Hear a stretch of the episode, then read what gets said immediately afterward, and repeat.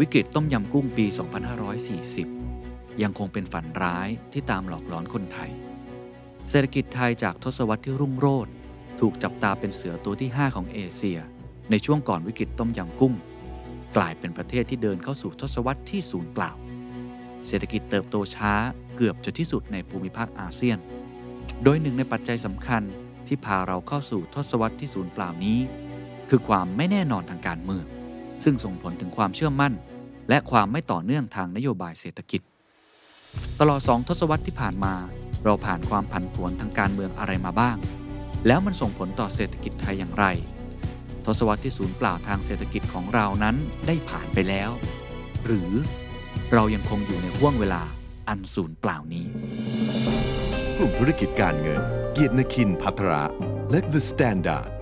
นำเสนอซีรีส์พอดแคสต์ 50 years the making of the modern Thai economy ส่งต่อบทเรียนจากประวัติศาสตร์เศรษฐกิจของประเทศไทย เพื่อเปิดทางไปสู่โอกาสแห่งอนาคต พุทธศักราช 2544 เศรษฐกิจไทยเพิ่งผ่านพ้นจุดต่ำสุดจากวิกฤตต้มยำกุ้ง เด็กที่เติบโตมาในยุคนั้น มักจะได้ยินคำพูดว่า เราทุกคนเกิดมาพร้อมกับหนี้ IMF และไม่รู้ว่าจะชดใช้หมดเมื่อไหร่ สะท้อนถึงความเชื่อมั่นของประชาชนในช่วงเวลานั้น แต่เหรียญย่อมมีสองด้าน เพราะหลังการลอยตัวค่างเงินบาทในช่วงวิกฤตต้มยำกุ้ง เศรษฐกิจไทยได้อานิสงส์จากเงินบาทที่อ่อนค่าลง ประกอบกับการฟื้นตัวของเศรษฐกิจ และการค้าโลก ส่งผลให้อุตสาหกรรมการส่งออก และการท่องเที่ยว เริ่มขยายตัว ช่วงเวลาต่อเนื่องกันในปีพุทธศักราช 2544 มีการเลือกตั้งใหม่ ภายใต้กติกาของรัฐธรรมนูญ 2540 รัฐธรรมนูญที่เป็นประชาธิปไตยมากที่สุดฉบับหนึ่ง ครั้งนั้นพักไทยรักไทย ภายใต้สโลแกน คิดใหม่ทำใหม่ ได้รับชัยชนะ ทักษิณชินวัตรก้าวขึ้นสู่ตำแหน่งนายกรัฐมนตรี และนี่คือจุดเริ่มต้นของนโยบายทางเศรษฐกิจแบบคู่ขนาน หรือ dual track policy แต่เรา อาจจะคุ้นเคยกันมากกว่ากับคำว่า Thaksinomics ที่คนที่เรียก Thaksinomics เนี่ยก็คือ president ของอโลโยของฟิลิปปินส์เขาเขาเป็นนักเศรษฐศาสตร์เหมือนกัน เขาเห็นวิธีผมทำเนี่ยคือเป็น dual dual track policy dual track เนี่ย track ที่หนึ่งก็คืออาศัย domestic economy domestic เนี่ยมันก็ต้องกระตุ้นตั้งแต่ฐานล่างขึ้นไปเพื่อให้เกิดมี consumption เกิดมี bis เอ่อมีเอ่อ economic activity แล้วก็ทำให้สินค้าเกษตร ซึ่งเป็นรายได้หลักของชาวบ้านจำนวนมากเนี่ยให้มีราคา อันนั้นคือสิ่งที่เราทำคือ domestic economy ส่วนอีกอันหนึ่งก็คือเป็นเป็นลักษณะที่เราอยู่กันกับมันมาตลอดก็คือ export tourism แล้วก็ FDI นะฮะทั้งสามอันเราก็ไม่ได้ทิ้งสามอันนี้ ทีนี้ ไอ้สามอันนี้มันไปเกี่ยวกับเรื่องของการเปิดเสรีทางการค้า ซึ่งหลังจากที่พวกเราต้องไปลงนามใน WTO ทั้งหมด แล้วก็เริ่มมีการเป็นภาคีในผู้ภาคีต่างๆ ก็จะมีการทำเรื่องของ regional free trade แล้วก็มี bilateral และ regional ทั้งหลาย เพราะฉะนั้นเราก็ต้องพร้อมเราก็ต้องต้องเร็วนะครับเพราะเพราะผม believe ใน economy of speed เพราะประเทศเราไม่ได้เป็นประเทศใหญ่มาก เราใช้ economy of scale ไม่พอ เรา believe ใน economy of speed ดังนั้นผมก็จะต้องนั่งดู แล้วก็แน่นอน FTA เนี่ยถ้าจะวิจารณ์เนี่ยจะเอามุมไหนมาวิจารณ์มันได้ทั้งทุกอย่าง เพราะว่าไม่มีใครได้ได้เปรียบร้อยเปอร์เซ็นต์หรือเสียเปรียบร้อยเปอร์เซ็นต์แล้วก็ไม่มีชาติไหนยอมเสียเปรียบร้อยเปอร์เซ็นต์เขาไม่โง่หรอก ทุกคนไม่มีใครโง่ ก็เจรจากันแบบ แบบฉันมิตรอะ อันนี้เราเสียเปรียบเพื่อได้อันนี้ อันนี้เราได้เปรียบเพื่อเสียอันนี้ มันก็ต้องยอมรับแต่รัฐบาลเองจะต้องมีแนวทางในการช่วย sector ที่เสียเปรียบเท่านั้นเอง dual track policy คือการกระตุ้นเศรษฐกิจแบบ2ทาง โดยทางแรกเน้นนโยบายรากหญ้า ให้กลุ่มคนฐานราก และทางที่2นโยบายรากแก้ว ในระดับมหาภาค ซึ่งเห็นได้ชัดจากการถแถลงนโยบายต่อรัฐสภาครั้งแรกของรัฐบาลไทยรักไทย นโยบายกลุ่มคนฐานลาก อาทิ สร้างหลักประกันสุขภาพทั่วหน้า โดยเสียค่าใช้จ่าย 30 บาทต่อครั้ง พักชำระหนี้ให้เกษตรกรเป็นเวลา 3 ปี จัดตั้งกองทุนหมู่บ้านแห่งละ 1 ล้านบาท และจัดตั้งธนาคารประชาชน ส่วนนโยบายระดับมหาภาคอาทิ จัดตั้งธนาคารวิสาหกิจขนาดกลาง และขนาดเล็ก เพื่อพัฒนาผู้ประกอบการเดิม และเพิ่มจำนวนผู้ประกอบการใหม่ พัฒนารัฐวิสาหกิจให้เป็นองค์กรหลักในการกอบกู้เศรษฐกิจ จัดตั้งบรรษัทกลางในการบริหารสินทรัพย์ เพื่อดำเนินการให้หนี้ที่ไม่ก่อให้เกิดรายได้ ออกจากระบบของธนาคารพาณิชย์โดยเร็ว ผมพอมีพระราชลงราชองการโปรดเกล้าผมเป็นนายกปั๊บผมยังไม่ได้ตั้งคอรมอเลยนะ ผมเคยเชิญ banker ไปหัวหิน ไปนั่งคุยกันถึงภาวะนี้ครับ เสร็จแล้วผมก็ brainstorm กัน เสร็จแล้วผมบอกว่าเอางี้ ผมขอซื้อหนี้เสียทั้งหมดของคุณมา ผมให้ห้าสิบเปอร์เซ็นเลยนะ นี่ Goldman Sachs Lehman Brothers สมัยก่อนให้สิบกว่าเปอร์เซ็นต์ยี่สิบเปอร์เซ็นต์วันนี้ผมให้ห้าสิบเปอร์เซ็นต์ห้าสิบเปอร์เซ็นต์นี่คุณกำไรนะ เพราะว่าคุณสำรองหนี้ไปหมดแล้ว วันนี้บางอันต้นทุนเหลือศูนย์ แต่ผมซื้อห้าสิบนี่แสดงคุณ book กับบัญชีกำไรห้าสิบเพราะฉะนั้นผมจะซื้อมา และผมจะมาจัดการบริหารเอง แล้วมีข้อแม้ว่าคุณต้องเริ่มปล่อยกู้แล้วนะ เพื่อให้เศรษฐกิจเดินนะ ไม่งั้นคุณก็เจ๊งรัฐบาลก็เจ๊งเขาเห็นด้วยเขาเอา ผมก็เลยไปจ้างคุณมีชัยเนี่ย ไปเขียนกฎหมายบสรขึ้นมา แล้วก็เสร็จเรียบร้อยก็ตั้งบสรขึ้นมา ก็ซื้อนี่อืมออกบอลซื้อนี่อืมซื้อนี่มาปุ๊บเรามาบริหารจัดการนี่เข้าใจว่าบสทมีกำไรนะไม่ขาดทุน ความโดดเด่นของทักษิณชินวัตรคือการทำให้ประชาชนรู้สึกว่า ประชาธิปไตยกินได้ ผ่านนโยบายที่เน้นรากหญ้าเพิ่มเติมในเวลาต่อมา ตั้งแต่โครงการ 1 ตำบล 1 ผลิตภัณฑ์ หรือ o t o p รวมถึงการลดภาษีเงินได้ นิติบุคคลที่จดทะเบียนในตลาดหลักทรัพย์สำหรับทุนจดทะเบียนชำระไม่เกิน 5 ล้านบาท การเว้นภาษีเงินได้นิติบุคคล ให้กับกิจการร่วมทุน หรือ Venture Capital ทำให้ประชาชนรู้สึกเป็นส่วนหนึ่งของนโยบายมหาภาค แต่ต่อมานโยบายเหล่านี้เริ่มถูกตั้งคำถาม และวิพากษ์วิจารณ์ว่าเข้าข่ายประชานิยม ด้วยการอิงกับฐานเสียงเกษตรกร หรือคนกลุ่มรากหญ้า ถูกกล่าวหาว่ามีเป้าหมายเพื่อหวังคะแนนเลือกตั้ง ที่จะหวนคืนมาในอนาคต รังสรรค์ ธนพรพันธ์ ศาสตราจารย์ มหาวิทยาลัยธรรมศาสตร์ วิพากษ์ถึงนโยบายรัฐบาลทักษิณว่า เป็นนโยบายรายจ่ายแบบเจ้าบุญทุ่ม สร้างภาระทางการคลังอย่างใหญ่หลวง แม้แต่นโยบายอันโด่งดังของทักษิณอย่างกองทุนหมู่บ้าน ก็ถูกวิจารณ์ว่า เป็นการสร้างภาระหนี้ให้กับคนรากหญ้า ส่วนผลงานที่สร้างภาพลักษณ์ นักกอบกู้เศรษฐกิจของคุณทักษิณให้เด่นชัดมากขึ้น ก็คือการปลดหนี้ IMF กว่า 510,000 ล้านบาท ได้ก่อนกำหนด 2 ปี โดยคุณทักษิณย้ำว่า ในช่วงรัฐบาลของเขาใช้หนี้ไปกว่า 5 แสนล้านบาท ส่วนรัฐบาลก่อนหน้าใช้หนี้ไปเพียง 10,000 ล้านบาท แต่ทุกวันนี้การปลดหนี้ IMF ก็ยังคงเป็นที่ถกเถียงกันว่า แท้จริงแล้ว ควรให้เครดิตกับรัฐบาลทักษิณมากน้อยเพียงใด เรื่องของการใช้หนี้ IMF อะครับคือผมไปสัมภาษณ์คุณชวนคุณชวนพูดบอกว่าตอนนั้นนะความจริงรัฐบาลชวนสองเนี่ยก็มีศักยภาพที่จะใช้ใช้คืนหนี้ได้แต่ว่าหม่อมเต่าเนี่ยบอกว่าเฮ้ยก็ไปตามตารางเนี่ยมันไม่ได้ต้องรีบเร่งร้อนบางคนบางคนบอกว่าเนี่ยอยากให้เล่าตอนนั้นนิดนึงจริงว่าครับจริงเลยว่าฟิโลสฟีง่ายมาก แล้วแต่ว่าคุณทำงานยังไงอ่า วิธีหนึ่งคุณทำงานโชว์ว่าใช้หนี่ แล้วก็ทำอะไรอีกเยอะแยะ ทั้งดีทั้งเลวอะไรก็ไม่รู้แสดงผลงาน ผมบอกเลยบอกว่าเอ้ยไอ้มีหนี้แล้วก็มีเงินสำรองอะ มันดีกว่ามีหนี้แล้วไม่มีเงินสำรองง่ายแค่นี้แหละถ้าเผื่อเราคิดว่าเราเก่งไม่ต้องมีเงินสำรองเราก็บริหารได้ แล้วก็ชำระหนี้ไปเลย ไม่มีเงินสำรองไม่ต้องพูดกับ IMF ก็เราก็บริหาร ให้ดีก็แล้วกันส่วนเขาบริหารดีไม่ดีก็อีกเรื่องหนึ่งแต่ผมมองคนที่ผมเห็นอยู่ว่ามีมีทางบริหาร เพราะฉะนั้นมี reserve ไว้นี่ดีกว่าแยะเขาเข้าใจที่พูดไหม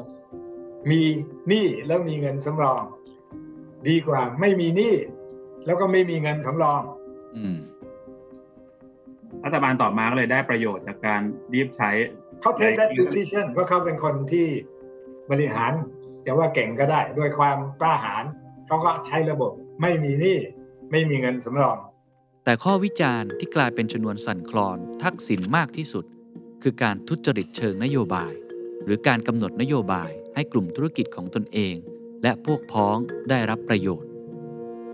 ย้อนไปในช่วงนโยบายส่งเสริมการท่องเที่ยวของรัฐบาลไทยรักไทย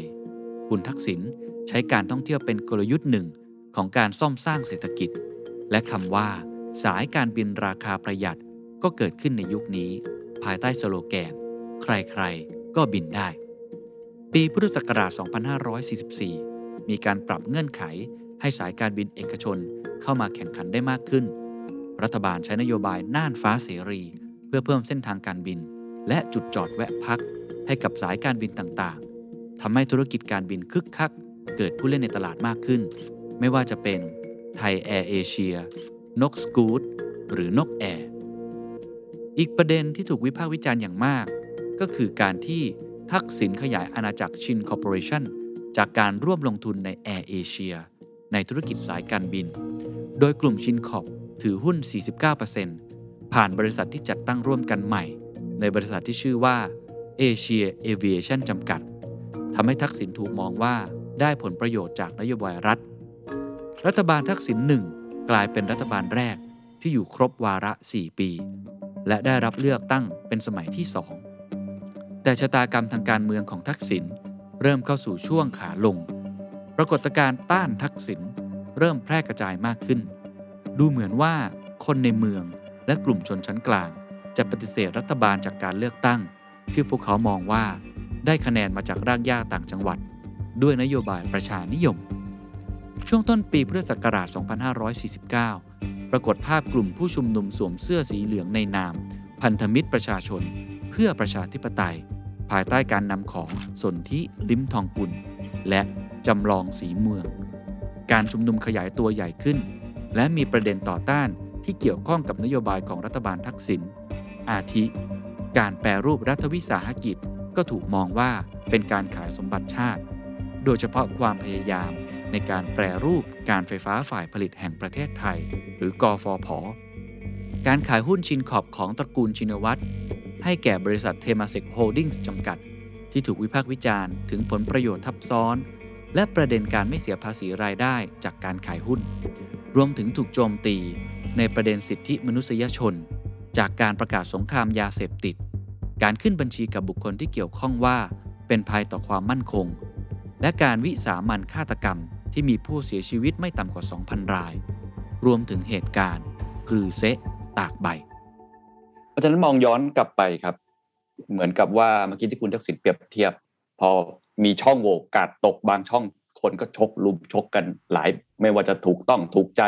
ในเชิงอะไรก็ว่ากันทีถ้าสามารถย้อนกลับไปแก้ไขได้ สามารถย้อนกลับไปปิดช่องโหว่บางอย่างในมุมของคุณทักษิณเองคุณทักษิณจะทำอะไร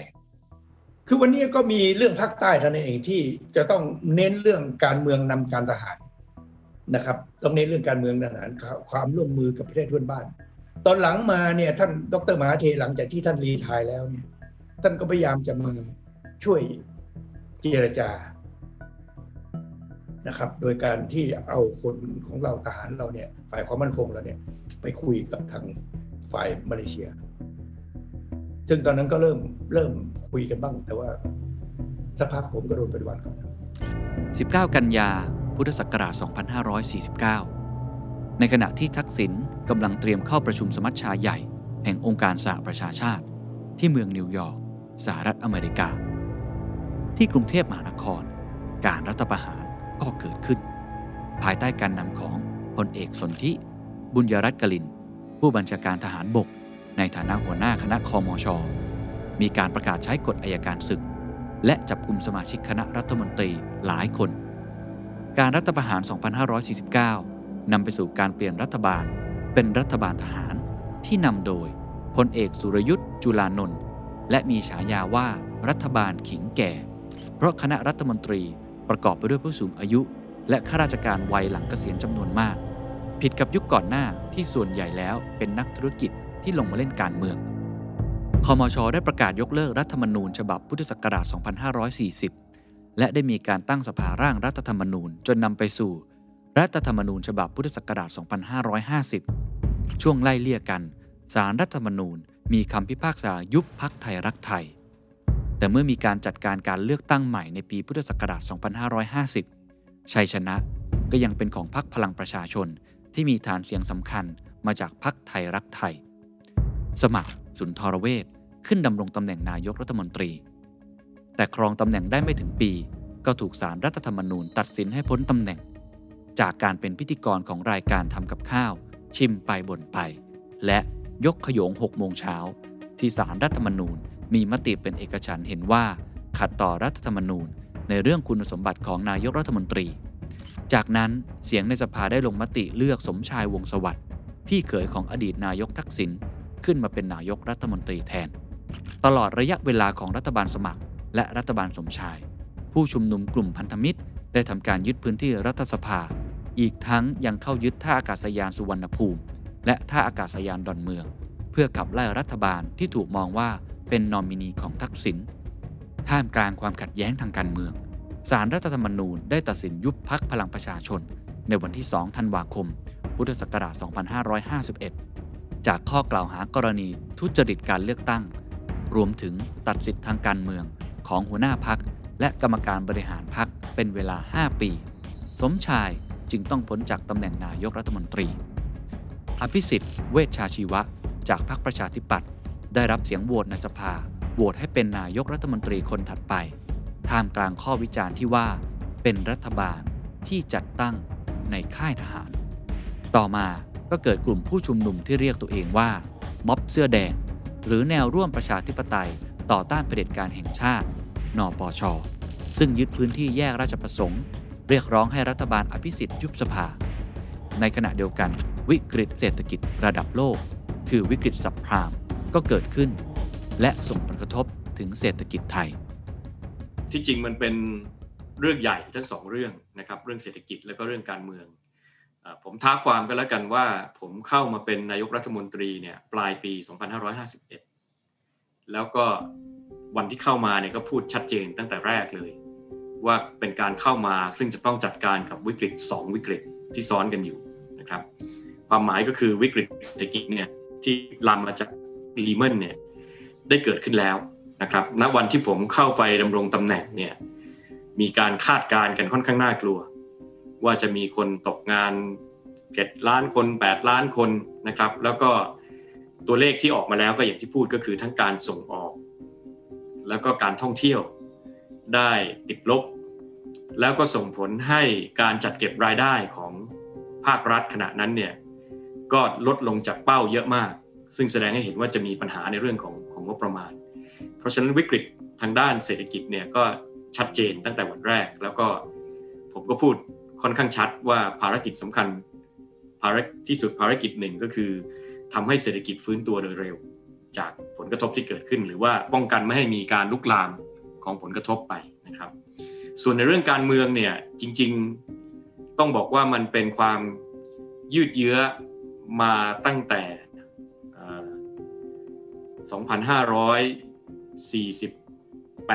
2548-49 นะครับก็คือว่า เริ่มต้นจากการที่มีการชุมนุมของกลุ่มพันธมิตร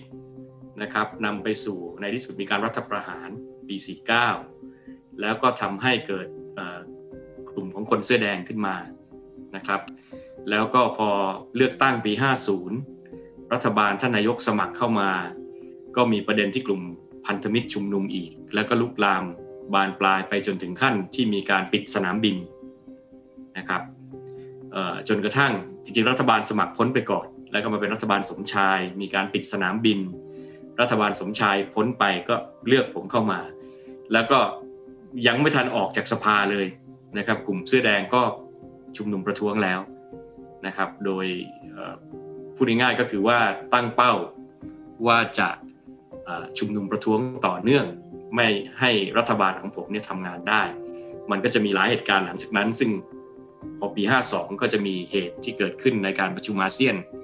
และก็ความพยายามที่จะปิดกรุงเทพในช่วงปีในช่วงสงกรานต์ปี 52 นะครับ ซึ่งผมก็พูดเช่นเดียวกันในวันที่เข้าดำรงตำแหน่งว่า ผมก็อยากที่จะหาทางคลี่คลายวิกฤตทางการเมืองนะครับ วิกฤตทางการเมืองได้ก่อเกิดเป็นไฟลุกโชนในประเทศ ขณะเดียวกันวิกฤตเศรษฐกิจก็ได้พรากสิ่งสำคัญของใครหลายคนไปพร้อมกัน โดยไม่ทันได้ตั้งตัวคศ2008 ก็คือ 2551 ก็เกิดวิกฤตเศรษฐกิจครั้งใหญ่มากในโลกนี้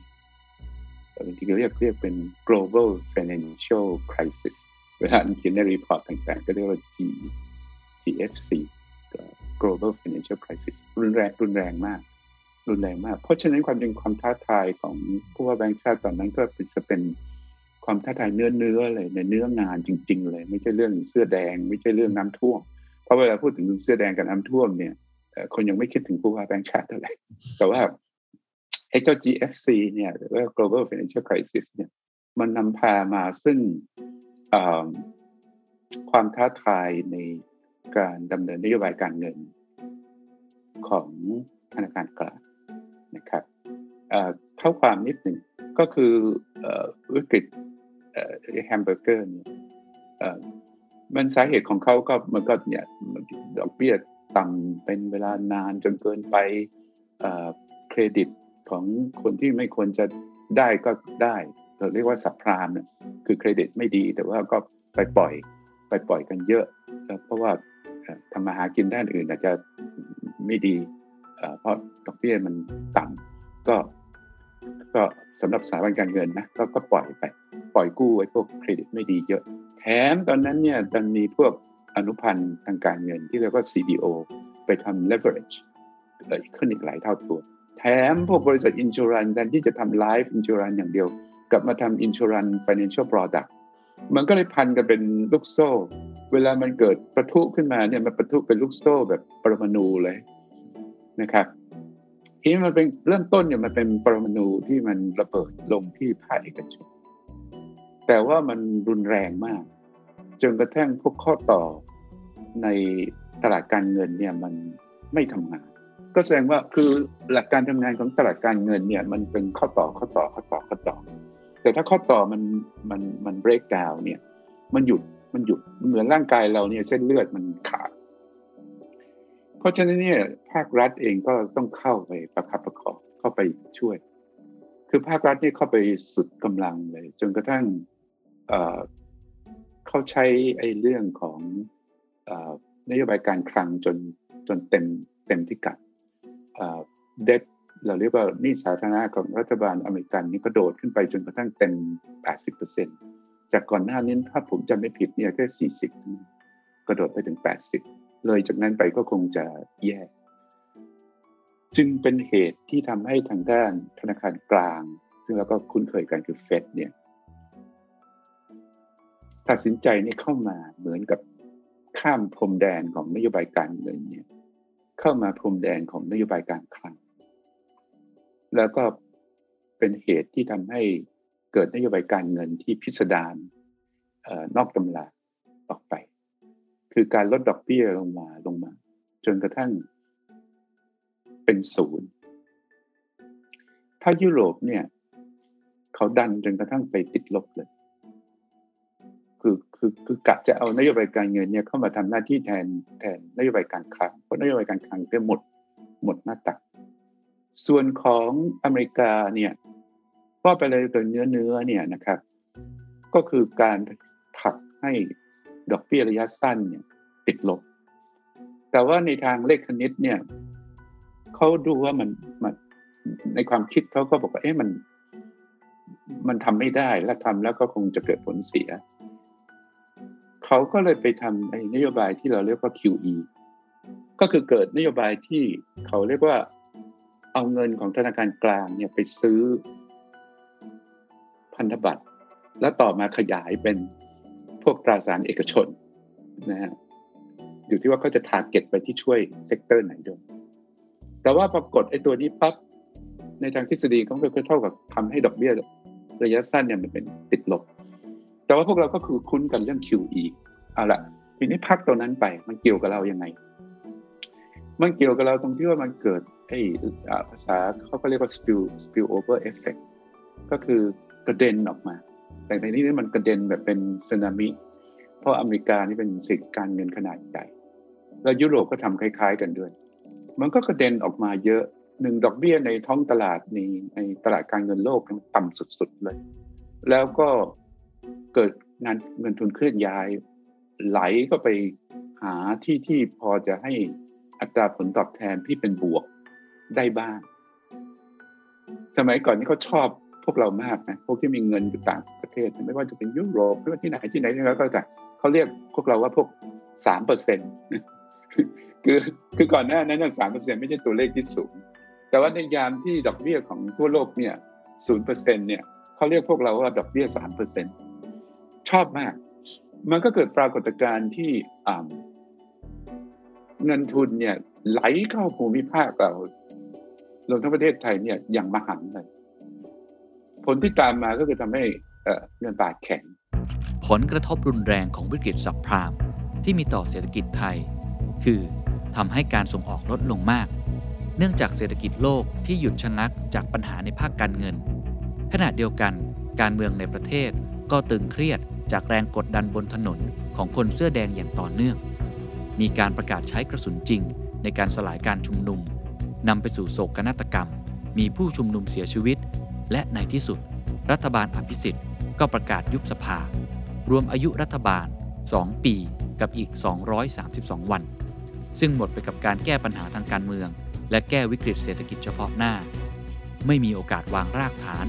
หรือยุทธศาสตร์การพัฒนาเศรษฐกิจในระยะยาว หลังรัฐบาลอภิสิทธิ์ ยุบสภาในเดือนพฤษภาคม ยิ่งลักษณ์ชินวัตรน้องสาวอดีตนายกทักษิณใช้เวลา 49 วัน ลงพื้นที่หาเสียงในนามบัญชีรายชื่อหมายเลขหนึ่งของพรรคเพื่อไทย ก่อนคว้าชัยชนะการเลือกตั้ง รัฐบาลยิ่งลักษณ์ได้ผลักดันนโยบายที่เรียกกันว่า นโยบายยกระดับมาตรฐานชีวิต ทั้งค่าแรงขั้นต่ำ 300 บาท เงินเดือน 15,000 บาท รถยนต์คันแรก และนโยบายที่หวังยกระดับชีวิตเกษตรกรอย่าง โครงการรับจำนำข้าว โดยโครงการรับจำนำข้าว เป็นนโยบายที่ต่อเนื่องมาตั้งแต่สมัยรัฐบาลทักษิณ ซึ่งถูกวิจารณ์อย่างหนักว่า เปิดช่องให้มีการทุจริตในหลายขั้นตอน กระทบวินัยการคลัง บิดเบือนกลไกตลาด และสร้างความเสียหายให้กับเศรษฐกิจในระยะยาว นโยบายจำนำข้าว ถ้าไปค้นดูประวัติศาสตร์ผมต่อสู้ในเรื่องการเปิดเศรษฐกิจเปิดเสรีในการส่งออกข้าว มาตลอด เพราะว่าราคาข้าวของเราตก ไม่ใช่ตกต่ำมันต่ำกว่าราคาในต่างประเทศเนี่ยตั้งเท่าตัว สาเหตุก็เพราะนโยบายรัฐบาลที่จะช่วยชาวนา แต่กลายเป็นการทำได้ชาวนามากกว่า แต่รัฐบาลต่างๆ ก็ยังชอบ ที่จะใช้นโยบายช่วยชาวนา ในยุคก่อนๆก็ใช้คำว่าประกันราคาข้าว มายุคของท่านทักษิณหนักเลยทีนี้ ก็คือนโยบายจำนำข้าว คือรับจำนำข้าวทุกเม็ดที่ชาวนาผลิตก็แสดงว่าไม่ยอมรับกลไกตลาดโลก และท่านเชื่อว่าประเทศไทยซึ่งเป็นผู้ส่งออกข้าวรายใหญ่ที่สุดของโลก สามารถที่จะกำหนดราคาข้าวในต่างประเทศได้ ก็พยายามอธิบายแล้วอธิบายว่าไม่ได้ เราเป็น price taker ไม่ใช่ price maker เราเป็นคนรับราคา ไม่ใช่เป็นคนทำราคา ข้าวที่ผลิตในโลกนี้มีจำนวนมากมายหลายร้อยล้านตันประเทศไทยส่งออก ตอนยุคนั้นไม่ถึงสองล้านตันนี่หลังจากที่เราเปิดเสรีในเรื่องการส่งออกข้าวแล้ว ปริมาณการส่งออกข้าวของเราอีกตัวขึ้นถึง 10 ล้านตัน ซึ่งเป็นปริมาณส่งออกข้าวที่สูงที่สุดตั้งแต่ตั้งประเทศไทยแล้วก็ชาวไร่ชาวนาก็ได้รับราคาที่ยุติธรรมคือเป็นราคาที่ขึ้นอยู่กับราคาตลาดโลก ที่เราไม่ได้เป็นคนตั้ง แต่เราเป็นคนยอมรับทีนี้ทฤษฎีที่ว่าเราเป็นประเทศส่งออกข้าวรายใหญ่ เราควรจะเป็นคนตั้งราคาในตลาดโลก เป็นที่ที่หลอกชาวนามาโดยตลอด แต่ว่าได้ผลทางการเมืองคือทำให้ราคาข้าวในกรุงต่ำคนในกรุงชอบ จนกระทั่งเนี่ยรัฐบาลพลเอกประยุทธ์ เชื่อไหมครับเพิ่งมาเลิกพฤติกรรมนำข้าวหรือการแทรกแซงตลาดในรัฐบาลทหารพลเอกประยุทธ์ เราทำการแทรกแซงตลาดข้าวมาตั้งแต่หลังสงครามโลกครั้งที่สองเรื่อยมาจนแบบนี้เราเป็นคนกรุงเราชอบ เพราะว่าถ้าเลิกนโยบายต่างๆแล้วนี่ราคาข้าวนี่เมืองก็จะแพงขึ้นทันทีที่เราเลิกเราก็สามารถส่งออกข้าวได้ ผมคิดว่าสูงสุดได้ละประมาณสิบสิบเอ็ดล้านตัน ที่สุดแล้วนโยบายจำนำข้าวกลายเป็นแผลใหญ่ของรัฐบาลยิ่งลักษณ์ก่อนที่จะถูกซ้ำด้วยนิรโทษกรรมสุดซอย ตามมาด้วยการชุมนุมประท้วงของกลุ่มกปปส อย่างต่อเนื่องบานปลาย ไปสู่การชัดดาวกรุงเทพ แม้รัฐบาลยิ่งลักษณ์จะประกาศยุบสภา และจัดให้มีการเลือกตั้ง แต่การเลือกตั้งดังกล่าว ถูกขัดขวางจากกลุ่มกปปส เป็นเหตุให้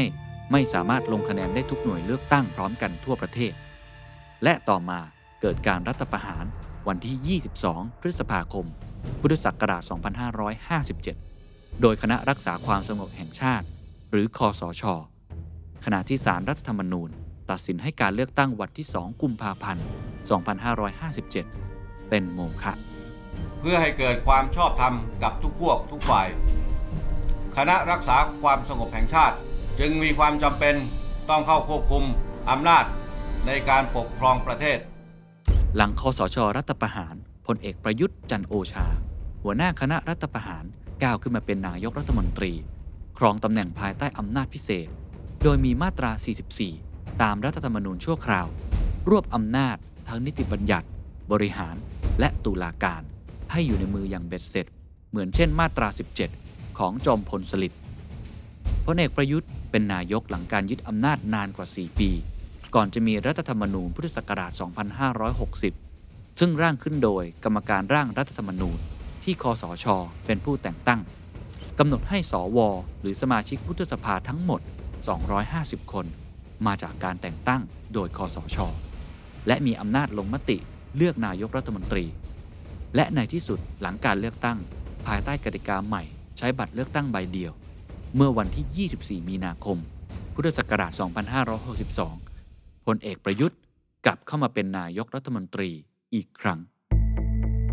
นโยบายทางเศรษฐกิจของรัฐบาลประยุทธ์ที่ประกาศชัดเจน คือวิสัยทัศน์ Thailand 4.0 เพื่อพัฒนาประเทศให้เป็นประเทศที่มีรายได้สูง โดยมุ่งเน้นเศรษฐกิจที่อยู่บนฐานของเทคโนโลยี และนวัตกรรม โดยมีเขตพัฒนาพิเศษภาคตะวันออก EEC เป็นเสาหลักของรัฐบาลประยุทธ์ ในการยกระดับความสามารถในการแข่งขันของประเทศไทย ควบคู่ไปกับการส่งเสริมการพัฒนาอุตสาหกรรมเป้าหมาย หรือ S-Curve Industries จากเดิมที่รัฐบาลมุ่งเน้นพัฒนาเขตเศรษฐกิจชายแดน 10 แห่ง แต่ไม่ประสบความสำเร็จ TDRI ประเมิน EEC ว่า การลงทุนในอุตสาหกรรมเป้าหมายส่วนใหญ่ ยังคงเป็นการลงทุนในอุตสาหกรรมเดิมที่มีฐานอยู่ก่อน ได้แก่ปิโตรเคมีและเคมีพันธ์ยานยนต์และชิ้นส่วน การเกษตรและเทคโนโลยีชีวภาพ เครื่องใช้ไฟฟ้าและอิเล็กทรอนิกส์ ขณะที่การลงทุนในอุตสาหกรรม New S-Curve เช่น อุตสาหกรรมหุ่นยนต์ และระบบอัตโนมัติ อุตสาหกรรมการบินยังมีไม่มากนัก และสิ่งที่ยังไม่ประสบความสำเร็จ คือการพัฒนากำลังคนคุณภาพสูง ซึ่งสามารถทำงานได้จริงในอุตสาหกรรมเป้าหมาย โดยเฉพาะแรงงานด้านอาชีวะ และวิศวกร คือผมผมเผชิญกับรัฐบาลสาม สามรัฐบาล รัฐบาลคุณพิสิทธิ์รัฐบาลคุณยิ่งรักษณ์รัฐบาลคุณประยุทธ์นะครับอืมแล้วเหมือนกับมีคำหนึ่งอย่างที่รัฐบาลเอ่อเลือกตั้งหรือรัฐบาลพลเรือนแล้วก็รัฐบาลที่มาจากการยึดอำนาจแต่ว่าอันเนี้ยในภาษาทางวิชาการทางสถิติเราก็เรียกว่า sample size เนี่ยมันมันเล็กมันมีสามจุดเองอืมแล้วก็ความจริงสามอันเนี้ยมาในในในในบริบทที่อาจจะต่างกันบ้างนิดหน่อยคือทางรัฐบาล คุณอภิสิทธิ์รัฐบาลคุณยิ่งรักออตอนนั้นเนี่ยมันมีโจทย์เชิงเศรษฐกิจมาภาคเศรษฐกิจการเงินการคลังเนี่ยเอ่อเผชิญเราอยู่ แต่ตอนของคุณประยุทธ์เนี่ยคุณประยุทธ์ก่อนจะจะคล้ายๆว่าไปแล้วเข้ามาเป็นรัฐบาลเนี่ยมันมีเหตุไอ้เรื่องพวกชุมนุมประท้วง แล้วก็ข้ออ้างอันหนึ่งก็คือบอกว่าอยากจะปฏิรูปอยากจะปฏิรูปปฏิรูปก่อนก่อนเลือกตั้งอะไรทำนองนั้น แล้วรัฐบาลคุณประยุทธ์ก็จะมาบอกว่าเอ้ยฉันมาเพราะฉันจะปฏิรูป อันนี้ความจริงมันเข้าล็อกแล้วเข้าล็อกอย่างแบงค์แช่เพราะว่าเมื่อกี้ที่ผมพูดไปเนี่ย มันกึ่งกึ่งๆเป็นปัญหาระยะสั้นนะอืมเรายังไม่ได้แตะเรื่องใหญ่มากของประเทศไทยเวลานี้โดยเฉพาะปัจจุบันน่ะคือคือพวกปัญหาเชิงโครงสร้าง พอรัฐบาลไหนก็แล้วแต่ที่เอ่อมาเอ่อแล้วชูไอ้คำว่าปฏิรูปเนี่ยมันเข้าล็อกเราชอบ เพราะฉะนั้นทางรัฐบาลคุณประยุทธ์มาแม้ว่าจะอยู่ตรงตรงปลายของวาระผมและคาดเกี่ยวกันแค่แค่ปีเดียวนะครับโจทย์ที่เราจะดีลกับรัฐบาลมักจะเป็นโจทย์ในเชิงปฏิรูป ซึ่งเราชอบ ส่วนว่าจะทำได้หรือทำไม่ได้อีกเรื่องหนึ่งนะ รัฐบาลพลเอกประยุทธ์ สามารถอยู่ในอำนาจได้ต่อเนื่อง ยาวนานที่สุด ในช่วงทศวรรษหลังของการเมืองไทย แต่นโยบายการวางรากฐานทางเศรษฐกิจ ให้กลายเป็นประเทศรายได้สูง ยังคงถูกวิจารณ์ และไม่ได้รับความเชื่อมั่นว่าจะทำได้สำเร็จเท่าที่ควร แต่สิ่งที่โดดเด่นคือนโยบายประชารัฐ อาทิ บัตรสวัสดิการแห่งรัฐ สวัสดิการรายกลุ่ม เช่น กลุ่มผู้สูงวัย กลุ่มผู้พิการ กลุ่มแรงงาน และกลุ่มอาชีพรับจ้าง ซึ่งถูกวิจารณ์ว่าไม่ต่างจากนโยบายประชานิยมของรัฐบาลก่อน สื่อมวลชนประจำทำเนียบรัฐบาล ได้ให้ฉายารัฐบาลประยุทธ์ประจำปี 2562 ว่า อีเหนาเมาหมัด โดยยกคำสุภาษิตไทยว่าแต่เขาอีเหนาเป็นเอง เปรียบแนวทางปฏิบัติ และนโยบายของนายกรัฐมนตรีที่เห็นได้ชัดหลายเรื่อง มักจะตำหนิหรือไม่เห็นด้วยกับสิ่งที่เกิดขึ้นในอดีต แต่สุดท้ายก็กลับมาทำเอง เช่น โครงการลักษณะประชานิยม ก่อนหน้าโน้นสักหน่อยเนี่ย บางทีเราจะเห็นพรรคการเมืองบางพรรคเนี่ยวิพากษ์วิจารณ์พรรคการเมืองบางพรรคบอกว่าใช้นโยบายประชานิยม คือพูดเป็นในเชิงว่าฉันไม่ชอบ แต่ช่วงประมาณห้าสามแล้วก็ต่อมาเรื่อยๆ จนถึงปัจจุบันเนี่ย ถ้าเราสังเกต การรณรงค์หาเสียงเนี่ย ทุกพรรคชอบ กลายเป็นว่าทุกพรรคชอบ ทุกพรรคชอบพรรคที่เคยวิพากษ์วิจารณ์พรรคอื่น ว่าทำเรื่องไม่ดี ใช้นโยบายประชานิยม ไม่เลยคราวนี้ทุกพรรคชอบ ก็กลายเป็นว่าพรรคใดก็แล้วแต่เนี่ย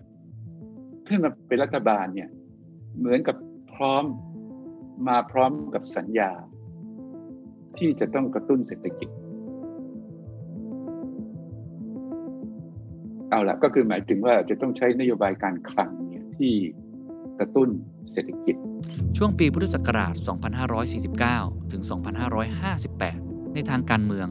ไทยกลายเป็นหนึ่งใน 3 ประเทศของโลก ที่มีการรัฐประหารเกิดขึ้น 2 ครั้งในรอบ 10 ปี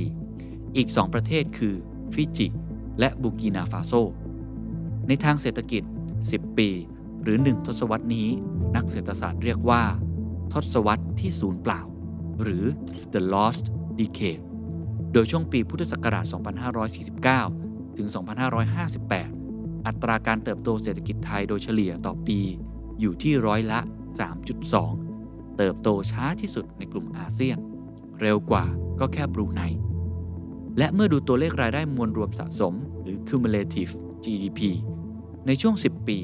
คือระหว่างปีพุทธศักราช 2549 ถึง 2558 พบว่า ไทยเติบโตอยู่ที่ร้อยละ 35 ขณะที่เวียดนามโตถึงร้อยละ 70 และมาเลเซียโตร้อยละ 53 จากตัวชี้วัดทางเศรษฐกิจนี้ปฏิเสธไม่ได้ว่าช่วงเวลานี้ คือทศวรรษที่ไทยถอยร่นทางเศรษฐกิจอย่างแท้จริง เพราะหากเราย้อนดูอัตราการเติบโตทางเศรษฐกิจช่วง2ทศวรรษก่อนหน้า ก็จะพบว่า 2514 ถึง 2538 ในช่วงก่อนวิกฤตต้มยำกุ้ง เศรษฐกิจไทย เติบโตได้ถึงร้อยละ 7.7 ต่อปี หรือแม้แต่ช่วงหลังวิกฤตต้มยำกุ้ง ระหว่างปี พุทธศักราช 2542 ถึง 2548 เศรษฐกิจไทยก็ยังเติบโตได้เฉลี่ยร้อยละ 5.2 ต่อปี แน่นอนว่าทศวรรษที่ศูนย์เปล่าทางเศรษฐกิจไทย มันเกิดขึ้นพร้อมกับทศวรรษที่การเมืองไทยไร้เสถียรภาพ ไทยมีการรัฐประหารสองครั้ง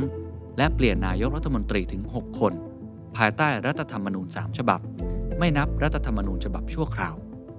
ความวุ่นวายและความไร้เสถียรภาพของการเมืองไทย คือหนึ่งในสาเหตุสำคัญที่จุดให้เศรษฐกิจไทยไม่เติบโต โดยมีวิกฤตเศรษฐกิจโลกเข้ามาผสมโรงและเหยียบซ้ำด้วยปัญหาเชิงโครงสร้างระยะยาว ทั้งการขาดการพัฒนาผลิตภาพ การเข้าสู่สังคมสูงวัย ปัญหาด้านการศึกษา และความเหลื่อมล้ำ เศรษฐกิจไทยก็ดูจะไม่ได้ดีขึ้นจากทศวรรษที่แล้ว โชคร้ายที่เมื่อถึงปัจจุบัน เศรษฐกิจไทยก็ดูจะไม่ได้ดีขึ้นจากทศวรรษที่แล้วเท่าไหร่นัก ส่วนการเมืองไทยอาจจะเรียกได้ว่า ถอยหลังเข้าคลอง ไปไกลกว่าทศวรรษที่ผ่านมาด้วยซ้ำหนึ่งทศวรรษที่ศูนย์เปล่าผ่านไป และ